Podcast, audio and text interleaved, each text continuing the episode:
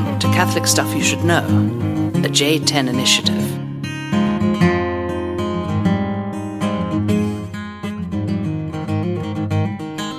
Hey, welcome to the podcast, Father John. Deacon Jacob.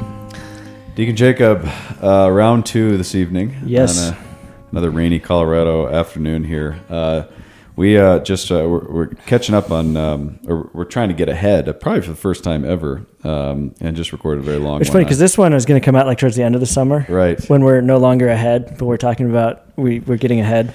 And, Exactly. uh, but uh, yeah, just jumping on it, and so um, the last the last one that we recorded together on artificial intelligence was deeply researched, well thought out, um, very articulated. This one will be none of those, um, but this will be a this one's going to be heartfelt. How does Yeah. that say? Yeah. It's funny. I'm I'm an external processor. So since you mentioned uh, two three months ago, we were still in the semester. You said I want to do a podcast on artificial intelligence, and I said, "Sweet, I'll take lead." And I've been kind of been reading and studying on the background and revamping my Christian metaphysics on it and all this stuff. But especially the last two weeks, I was at the new parish assignment and you know not as not as many people around not as many conversations. Most of them in spanish with the parishioners. So go. all the stuff that i'm reading is just just bouncing around in my head. And i'm an external processor. And so i needed to get some externalized you know thought on this before i just did that on the podcast. And so ryan mack was one. I just kind of like talked his ear off as soon as he got back from uh, um, his home. Okay. and then i picked up uh, connor peterson oh yeah. from the airport, and you probably ask him. He's probably annoyed by it, but for the 40 minute drive back from the airport, I was just talking about all of the just random conceptual things that went from artificial intelligence to like multiverse, universe theory stuff, and then to Dostoevsky, Brothers Karamazov, and especially the Grand Inquisitor. And I'm just like verbally dumping all this stuff on him to externally process. So, yeah, start out with thanks, Connor Peterson. Let Yeah, me do there you that go. before. no, when you when you uh, especially when you're uh, speaking a different language most of the time, and you have a mind that that is as active as as yours is, it, it's it's it's exhausting to not be able to express yourself at the rate that you want to, yeah. uh, and especially being an external processor, it's just like. I, I know the feeling very, very well from a number of a number huh? of different language uh, immersion programs. So, uh, yeah. So by the time this comes out, you'll be uh, close to, or if not, uh, en route to World Youth Day. Yeah, yeah, we'll be heading out with uh, Our Lady Lourdes group. Heading in, I think I get in on the thirtieth of July, so I think that's about when this comes out. Turning the corner after that. Are you going to stay in Europe after the? Uh, Yeah, I've got a few days uh, since I'm already over there. I'm going to meet up with uh, Jonathan Francois Uh-huh. and Jason Dorito. They're going to be in Lyon, and then the cheapest flight I could find back was out of London. So I'm going to fly into London one morning and then spend a day in London and then fly home. And I'm staying with a friend in uh, the DC area, the Nortons, uh, friends from Steubenville nice. for I think two days, two nights, three days, something like that before I fly out. Um, and then possibly I'm home. Possibly I'm going down to Houston for a friend's bap- friend's son's baptism. So it'll be a very busy end of the summer before we start right up into the Nice. semester. And then So, rolling into your last uh, into your last year, man. It's crazy. Yep. And my 40s begin uh, shortly Oh. after this podcast comes out. End of August, I uh, go off the cliff and uh, become an old man into the second half of life. The cliff of irrelevance. That's right, the cliff of irrelevance, the inevitable slide, as we say. um, so yeah, so uh, great summer. I have been in the mountains by this point, uh, recovering my humanity as I do every Love it. summer. We're doing time travel right now. We it. are. We- We're totally. We're still in the AI kind of mode of like. I'd enjoyed climbing these mountains. That's right. Exactly. Uh, I met all these new people, and uh, no, I, I escape into the mountains in July to uh, for writing and research, but also for prayer. And um, I'm just always um, amazed by the restlessness of my active, just overactive life. And uh, when I slow, I'm going on retreat next week, and when I slow it down, I sleep. uh, and uh, I go to this cabin, the Golders cabin. You've been there. Uh, we've talked about it before. Barbara and Steve, listeners, great friends. Um, this is the most beautiful place ever. It's just absolutely remote. Can't see another light. I do take my shotgun uh, because I don't know, man. I don't know what's out there. Um, but uh, I will. Yeah, I feel like I just kind of come back to life again, um, and it, it's an amazing uh, experience. And I don't know what it is. It's for me, it's the mountains, and I know that's not for everybody. I know for some people, it's the beach. Uh, uh, or, or the lakes um, or the or the forest, whatever. But getting back into creation just it it rehumanizes and uh, our our our life. And and you had that. You you've spent a lot of time up in uh, Glenwood in that area. So Yep. yeah, you understand. Just getting away, getting Colorado out of the getting out of the life as such, getting away from the phone, getting away from yeah, constant notification, um, being able to just kind of get back to being Yeah, uh, is always a, a beneficial thing. And it's hard. We gotta we gotta fight for that time. We all have responsibilities. We all have you know family stuff, job stuff. But yeah. Well, today I'm not going to muse on my typical kind of uh, outdoor mountaineering kind of ethic. psych. Today I'm gonna I'm gonna be actually sentimental. Uh oh. Yeah. That's you gonna be okay with that? It's pretty hard. Yeah, it, talk about AI. This is artificial affectivity. Is that a real Yeah, thing? Yeah. No, this is sin, this is sincere. This is deep stuff, man. I'm feeling things deeply right now. Um, I am the proud godfather of a new godchild named Hey, Penelope congrats. Joy Mathey. You know Brian and Haley Mathey. They live up in Minnesota. Um, and uh, this this little one um, is just this. She's just absolute. She's just a stunning and beautiful little girl. She was so sweet. Uh, the baptism was done by a guy named Father Spencer Howe, friend of mine up in the Twin Cities. I was up there for the God as the godfather, and then her sister Catherine is the godmother. So we had a great, uh, beautiful weekend together. Um, they had riffed before she was born, um, actually quite a while before, about the name of a child, Penelope. And I, I kind of like, as soon as I heard that, I was like, I hope you have a daughter named Penelope, and I hope I'm the godfather. because there was just something about this. I felt kind of connected in this weird way to this child. And uh, being a godparent is such an honor, uh, but it's also a huge responsibility because you take the vows of their baptism on their behalf and you promise uh, their spiritual protection. And so I feel with all of my godchildren, I feel a deep sense of uh, a bonding and and a and, and just a spiritual connection to them, uh, and an exercise of spiritual paternity of like, I'm these souls are entrusted to me for the rest of their life, and so I have an ob- I have a deep obligation that I take upon myself, and that responsibility is taken very seriously. So, Penelope, uh, as you know, is a name that comes out of Homer's Odyssey. Do you know much about Homer and the Odyssey? Uh, it's been a minute, So, year and a half since I last uh, engaged it. so I've been thinking about uh, Penelope and her relationship with her husband Odysseus and the story of the Odyssey, and this podcast is kind of um, dating advice for Penelope in 15 years.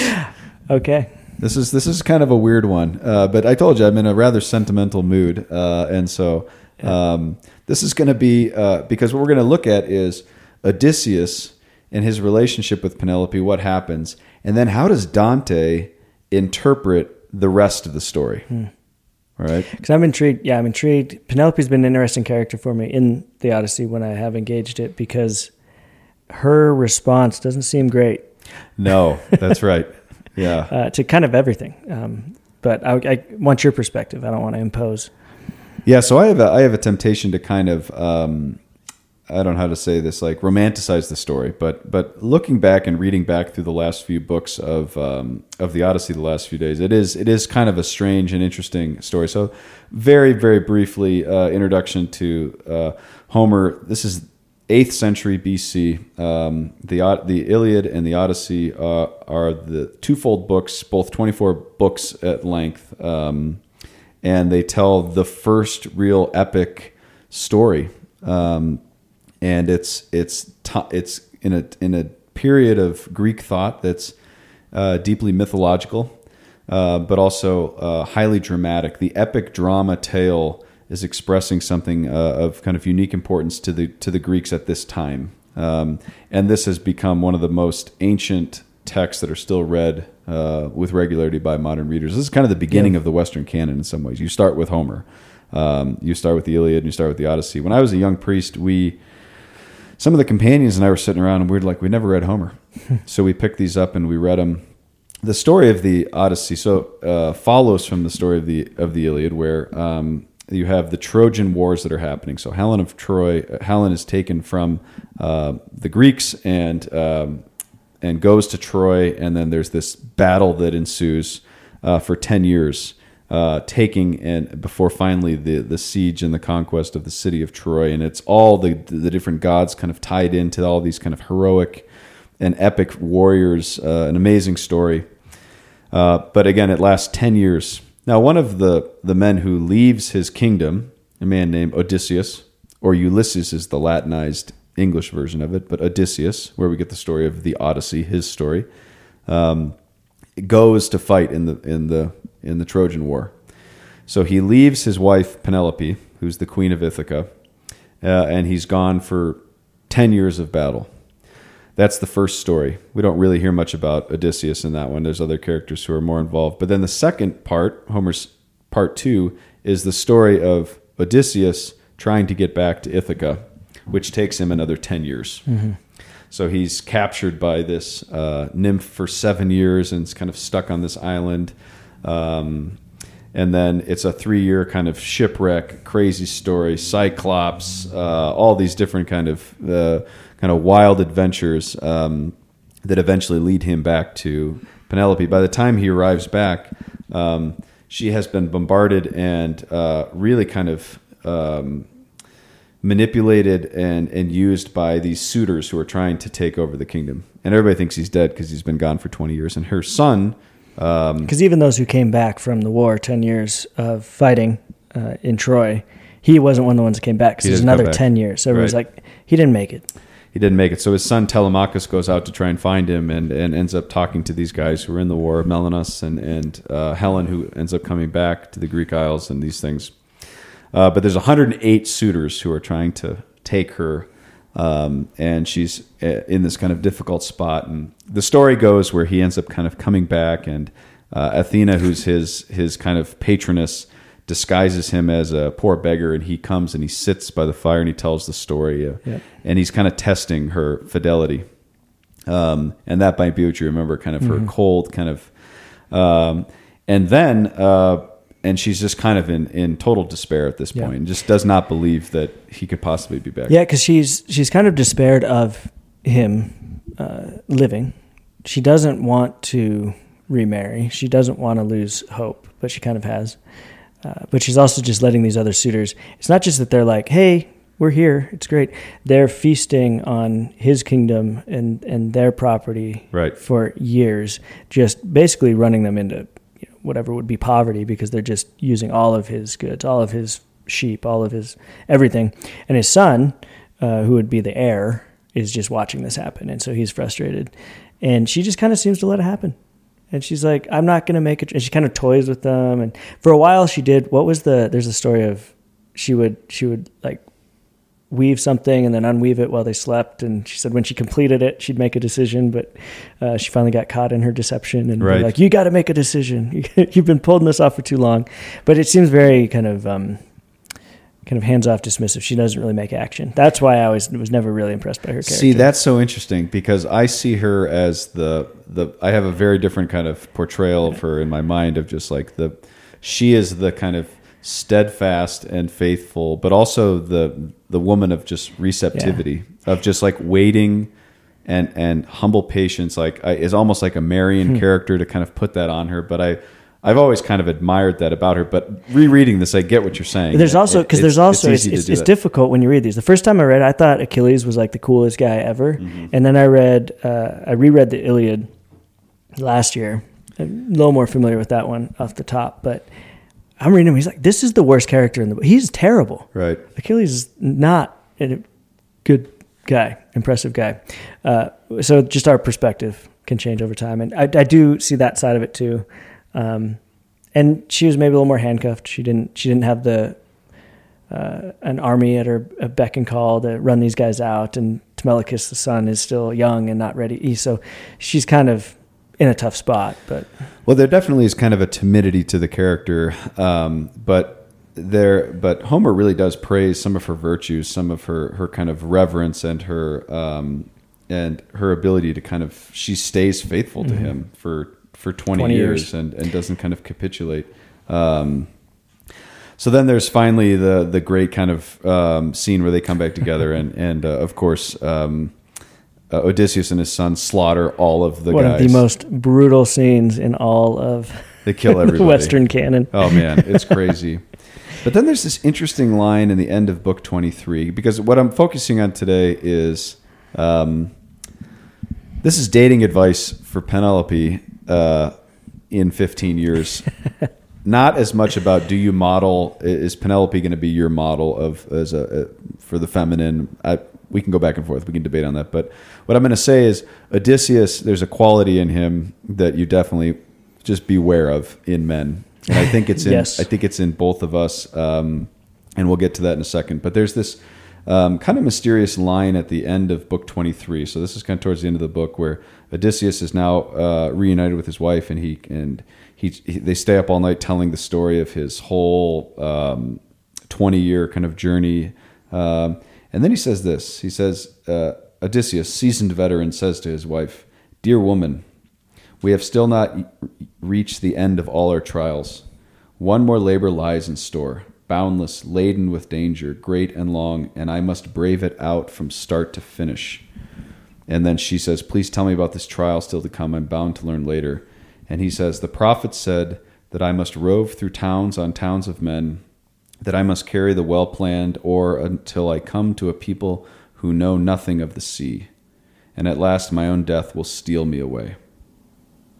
And Penelope says, And so, Penelope said in her great wisdom, if the gods will really grant a happier old age, there's hope that we'll escape our trials at last. Hmm. so, this is a very kind of mysterious line. The first night back, he's been away from his wife for 20 years. And the first night they're together, It's been good. it's been good, I'm I sure I gotta head out again. but I'm not done. So fast forward um, about 20 centuries, and you have Dante, and he's writing his Divine Comedy. Right, so this is the year 1300 now, um, and Dante, surprisingly, is going to put Odysseus in hell. Okay. Now I say surprisingly because Dante has has a strong sense that pagans are not in heaven because they're not baptized. Uh, but but the noble pagans are where? Do you remember? Limbo. They're in limbo, right? They're in the front of the, uh, or in the kind of the. You come in through the gates of hell, and limbo is this kind of, kind of mansion type thing that they're all just kind of hanging out in, and then you cross over the river. yeah, they're not suffering the torments of hell, but they're not in heaven, right. and they're not in purgatory where they could be ascending to heaven. They're just you know, chilling there at the the, the front front lawn mansion. Yeah. So so we have to go way way down into hell. Uh, there's 34 cantos in the Inferno. We're in canto 26, and here we come into the eighth ditch of Malebolge, uh, where the evil counselors are wholly swathed in flames and speak with the tongue of fire at the top. And Dante asks Virgil to call upon, and all of a sudden, here we are. Ulysses or Odysseus arrives, and he recounts the story of the rest of his life. Hmm. Now, this is a very interesting creative move because we know nothing of this from Homer. So this is just pure Dante kind of playing it out. But kind of taking that last. Uh, I think he's Bit. working from that last line of "This is the last adventure." Okay, so he starts to tell the story uh, of these. Uh, there's a guy Diomedes who's with him, but Odysseus um, kind of says this line: um, "Neither the sweet affection for my son, nor piety due to my father, nor the love I owed Penelope to bring her joy." could drive from me the burning to go forth to gain experience of the world and learn of every human vice and human worth. I sent myself on the deep open sea with only a boat and that small troop of men, my friends, who never had abandoned me. I saw the shores of either continent, up to Spain and Morocco, Sardinia, and with all the other isles that oceans bathed. I and my comrades were stiff limbed and old when we arrived within the narrow mouth where Hercules once set his warning signs. So they pass out through the Straits of Gibraltar, mm-hmm. Out into in pursuit of the uh, southern hemisphere. They're trying to go to the ends of the world, right? And he says, When far off there appeared a mountain shore, hazy and dark, which seemed to loom so high, no man has ever seen so high a peak before.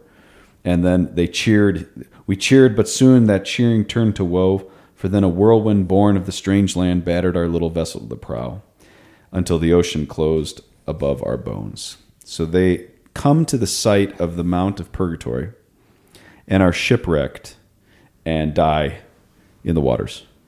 And that's the end of the story of uh, of our friend Odysseus. Odysseus.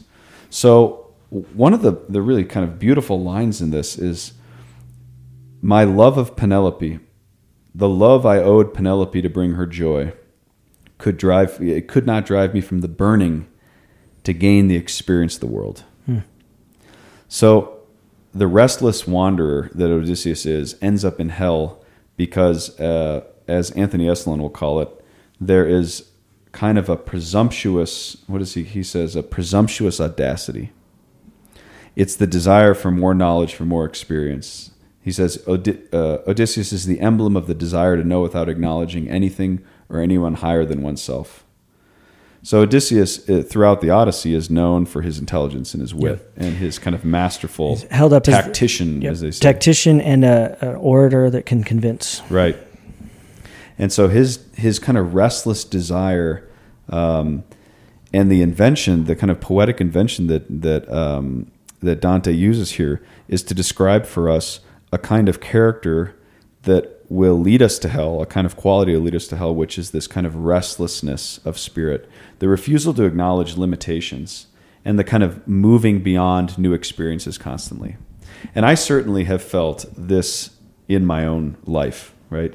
Uh, every few years, I do something different, or I have. Like even with priesthood, it was like two years here, two years here, two years here, two, years. and and now I'm I'm settling into kind of a long haul in one place with the same guys, you know, doing the same thing, and you get that itch for like, what's next? I got to get out. I got to do something, you know, Anything. anything. I, I almost I wanted to buzz my hair last year, and Father Trevor's like, "What is it with you guys? And just need to change stuff all the time." Right.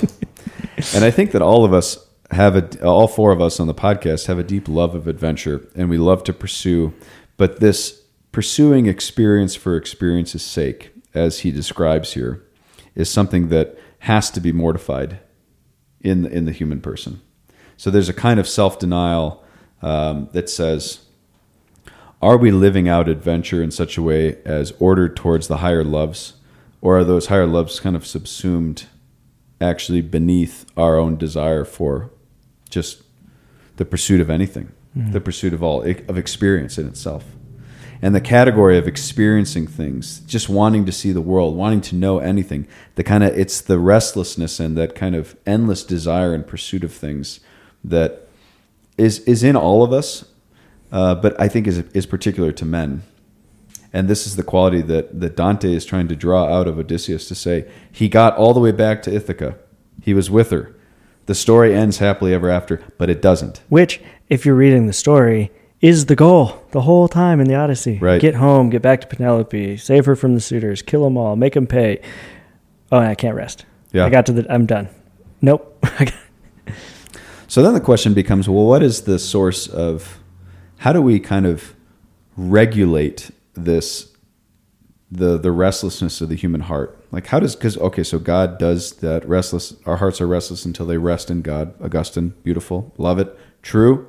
Um, but what exactly? How do we do that in, in a way that doesn't just squash and make us kind of, um, kind of weak and defeatistic? Yeah, because I think the opposite vice, we're talking about a, a restlessness that can't ever actually accept permanence and responsibility.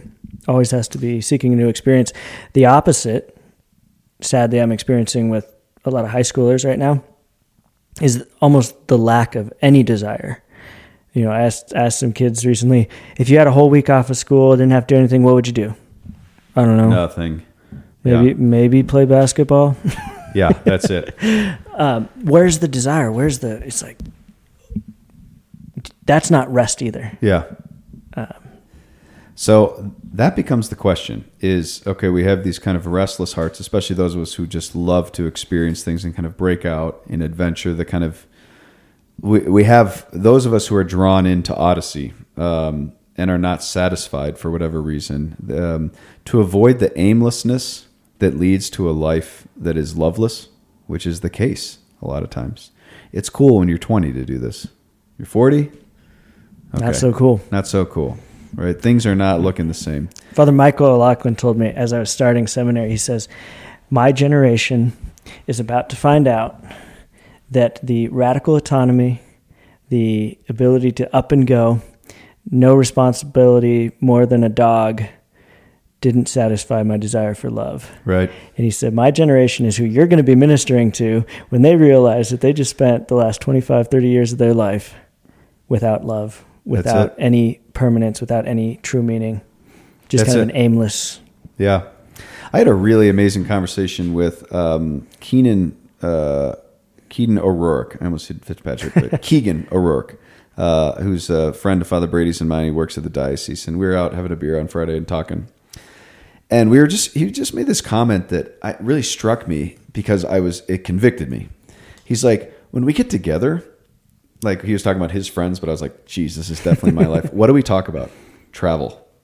Like ever since COVID happened, Yeah. all we've been talking about is travel. This is all I do, especially with people of, of who are who are wealthy. We started this podcast with you're going to World Youth Day. What are you doing? I know, I know. That's what we do. But that's how we evaluate the summer. Ah, yeah. Is what's the next adventure? Yeah. What's the next thing? What's the next trip? What are you doing? Where are you going? Well, we got to get out of the city, and everybody is on the move again, and nobody has time for anybody anymore because we're always now on the move and we're traveling. And I was just.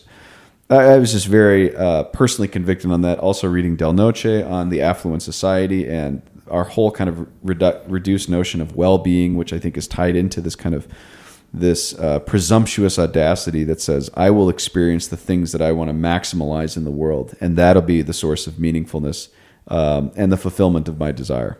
I don't think so. So, what's the answer? Well, and this ties into um, what I was talking about this afternoon with uh, John Paul the Great uh, faculty, which is great. We were reading the Rule of St. Benedict together. So, another ancient text, sixth century. Uh, and Benedict starts by saying there's four kinds of monks. Do you remember this? I read this right before starting seminary, and I said, "Oh no, Oh no. so he says there's Cenobites, there's uh, Anchorites, there are what's the third one? Sarabaites, and then there are this crazy word uh, gyrovags. I'm gonna start using that as an insult." You gyrovag. Gyrovag. Um, so Cenobites are monastic, so they live in a monastery. Monks who live in a monastery under a rule of life with an abbot. Okay. Anchorites are ones who have perfected the um, the common life and thereby live. They're hermits. They live by themselves. by themselves or in a cell uh, Right. within the monastery, but never leaving that cell. Right.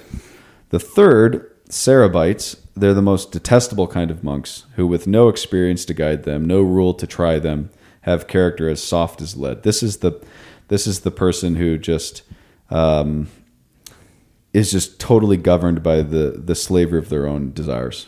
Yeah. There's no mortification. There's no sense of discipline. It's just kind of It's I do what that, I want. That monastic life is a backstop for them to be able to, you know, exist and be taken care of. But they- Exactly. they, don't actually grow in virtue or faith uh, or or um, works of charity. Right.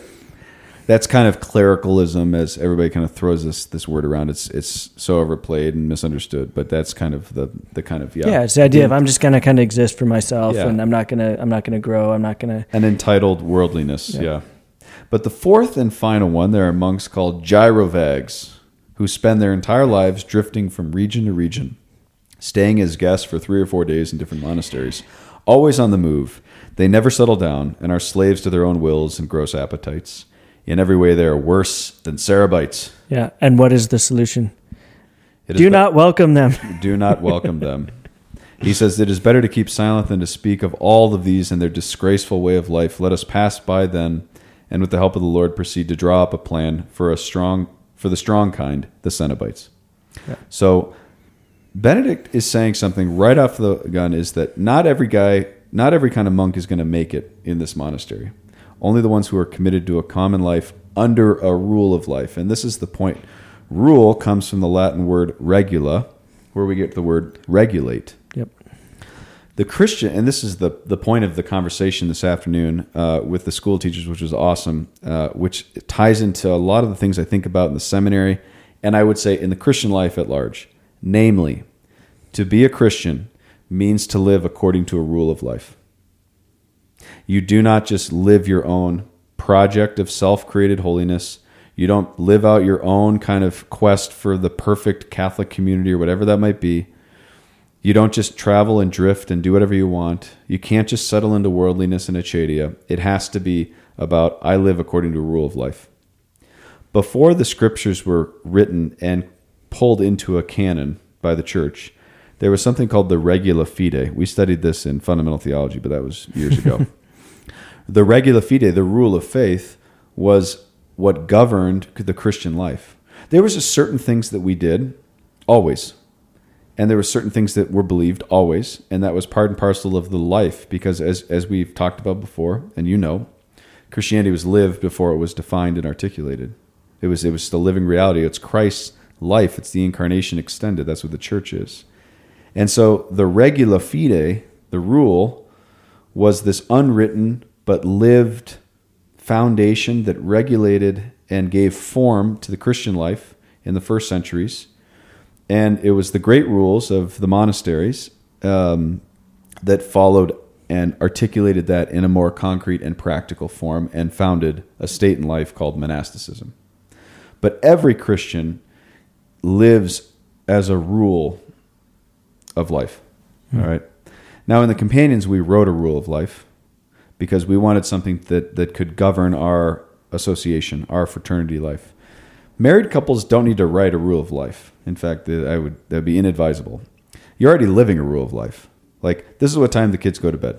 This is what time we go to bed. This is why we don't watch Netflix every night. Maybe you do it on Saturday nights. I don't know. This is what time. This is when we exercise. This is when we go to adoration. This is where we go to mass every week. There's a rule of life that plays out, and one of the challenges that we face is getting families, seminaries, schools to think of all of the rules and the discipline and the things they got to do, everything that kills my self will, which we don't want to die, we want to live. Uh, we have to see that not as a bunch of rules that I got to blow off and go live my uh, my own odyssey and kind of sail out into the ocean in pursuit of the next experience. Actually, the normative way to holiness and to and to wholeness as a person is the exact opposite it's to live according to a rule, mm. to have something regulating, and that's what Odysseus blows off when he when he takes off west and then south. Yeah, because the the again the two errors of not living a rule is that drifting, the drifting monk that does nothing, or just kind of serves himself, drifts through the day. Um, or you have the one that just seeks adventure and, and self gratification by kind of a grasping. Mm-hmm. Either way, it's it's a passive or uh, an active, just unregulated, as you would say, um, wandering. And I I find that I find both of those traits in myself. Yeah, in a pretty damning way at times. I, am with you. I'm with you. Um, now, I would not. Uh, oh, sorry. Go ahead and finish your thought there. No, I'll hold. I would not also um, condemn you too much because one of the things that I will say is that um, we're made for adventure. We're made for mission. We're made for uh, experience. Like it's not just bad. Um, but the question is, is the rule of life of being Catholic as a way of life, does that come to bear on my adventure, hmm. on my travel? And why? Yeah. The notion of vacation, vacare, I'm going to exit out of life. Are you praying yeah. on your vacation? Uh, I know priests who, or, you know, who are like, oh, thank God I'm going on vacation. I don't have to say mass. I don't have to pray. Get a break from it. It's like, no, no, no, no. That that's not how it works. And so we do do things like we go on mountains, we climb mountains, and we say mass on the mountains. And we we go into the backcountry and you fish, but you pray and you read and we live a rule of life. Um, it's going to be modified, of course, um, but I just think that we can recover and redeem the experiences of adventure and travel and not just settle into kind of a boring um, urban existence where we just never leave and we just kind of go to Geico to work every day. Um, my my intuition light bulb just went off. Okay. Uh, let me know if you think this plays out too. But we've talked about you know, the comfort crisis before, and sometimes I think the the wandering adventure, as we do, and kind of the affluent adventure uh, travel, is a comfort in its own right. um, it's not the comfort of I'm sitting on my couch watching Netflix for 15 hours. Um, I'm ordering fast food all the time because I don't want to cook and clean up after myself.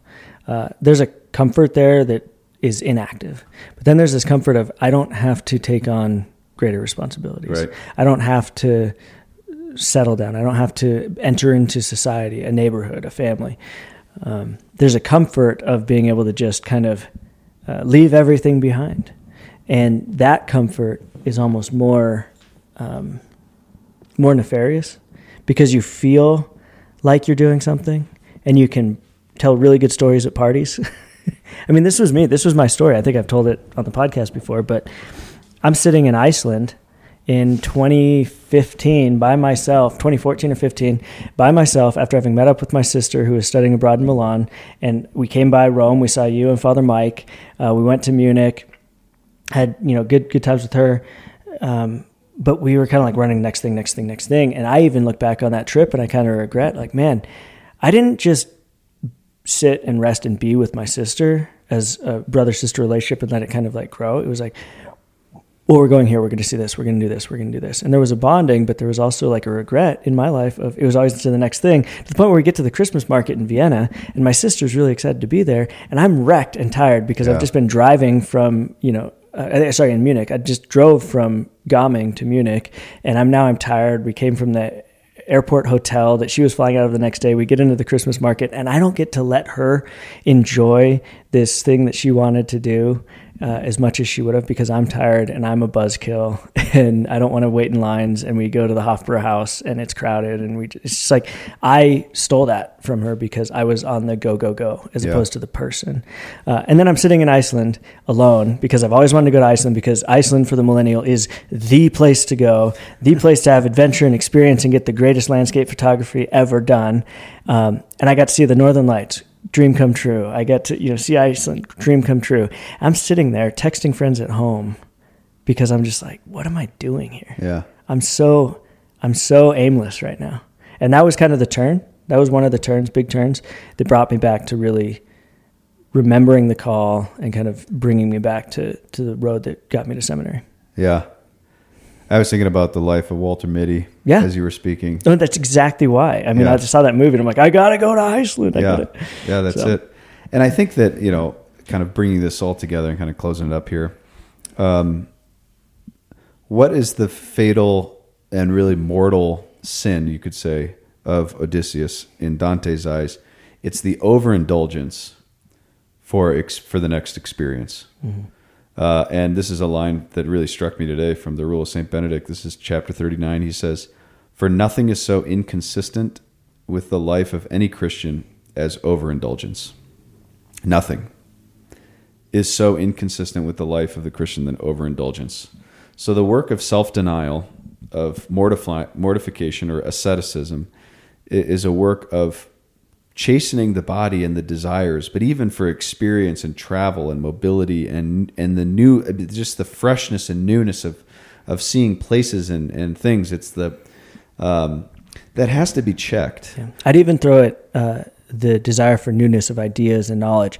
I can't sit with Catholic truth and tradition, Right. Because it's boring now, Right. I, it's it's I'm I'm no longer intrigued by it, so I need to come up with the or engage the new thought. I need to talk to the you know the the drug doing guru to see what uh, where my mind could be opened up to if That's I it. And so it's kind of a Gnostic desire for secret knowledge that I see as well with so many of the uh, conspiratorial kind of rabbit holes you go down. Uh, and I'm susceptible to that as well Yeah. as the adventure one. Yeah. So it's like we always just want more more and more. That's it. So Penelope, this is your godfather speaking here. Fifteen years before, um, we are doing time travel stuff, Yes. uh, travel stuff today. Um, but beware of men, of the gyro gyrovags or whatever they're called. Uh, I hope she uses that. Like, yeah, this was a decent first date, but you're No, just she's a gonna gy- be- you're just a gyrovag, so I'm she's out. She's going to be 15, and this is going to be like the equivalent of a VHS cassette that her dad translates, and she's going to be completely mortified. Like, this is so embarrassing. I can't believe you made that guy my godfather. What's an MP3 file? Exactly. but beware of presumptuous audacity in men, but also in yourself, uh, because of that. Again, that Gnostic desire for new knowledge that will set me free. Um, so much of life, uh, the adventure of life, is that it's done in communion, it's done for purpose, but it's done as Christians, which means under the rule of faith with Christ as a source uh, of of of spiritual growth, of spiritual meaningfulness, and ultimately of holiness. That's that's what it's about. And so long as the adventures of life are, are drawn into that, they're they're just ennobled and elevated, yeah. and made all the more beautiful. Uh, I'm gonna tell the story. No names. Um, hopefully, people aren't listeners, or if they are, they don't take this as criticism because I'm also criticizing myself here. I think I've told you this story, but I was at a coffee shop somewhere in the Denver area, and there was a young woman who I know uh, who seemed to be on a date with a guy that I didn't know. I happen to be working there. They sit down, they're talking within earshot, so I'm kind of eavesdropping. Not the most virtuous thing, I guess, but I was just this guy was talking about how much he hated his job, hated his life, wanted to change things, and God bless this girl. She just goes, "Well, what are you going to do about it?" Great question. Challenge, challenge the guys. um, don't let them just sit. Yeah. Know? But what are you gonna do about it? He's like, oh, well, I thought about this. You know, maybe maybe go further schooling for this or that or the other thing. Maybe I want to step out and kind of start my own business here. Or whatever. Next question. So why don't you do one of those things? Again, she's just like pushing down until he finally just goes, "Yeah, I just, I really like my freedom right now." My job gives me a pretty good schedule.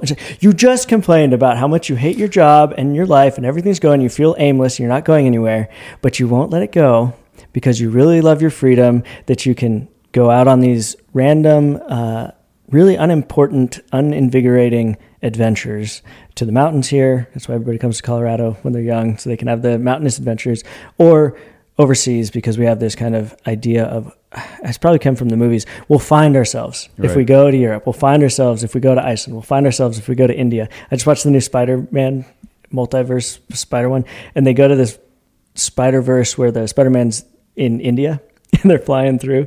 And so one of the one of the spider characters is like going through his existential crisis, trying to figure out who he is. And the Indian Spider-Man goes, "Oh, how wonderful! You came to India to figure out, you know, to have a have an experience of self-realization. What a what an overplayed Western trope." Oh man! and I was like, kind of like, dang it. Yeah.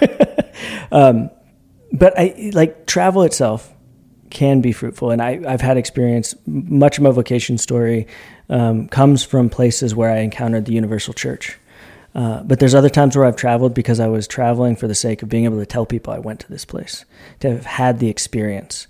And it's there's a marked difference from when I'm going through Rome and I realize everybody's here to look in a museum and Christ is there yeah. in the Eucharistic chapel. And it just kind of like transformed my five days in Rome, where every church I went to, I went first to the Eucharistic chapel and then toured the church and the art because I was situating what was first as opposed to going to have an experience say, "Oh, I saw I saw the Pieta, I saw the Mona Lisa, I have a picture with it, I have a selfie with it."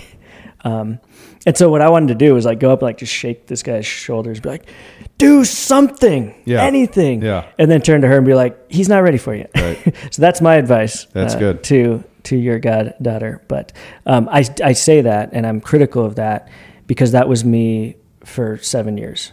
Um, yeah. And I and I can see it so clearly, and I see the vestiges of it. So I'm criticizing myself first more than anything.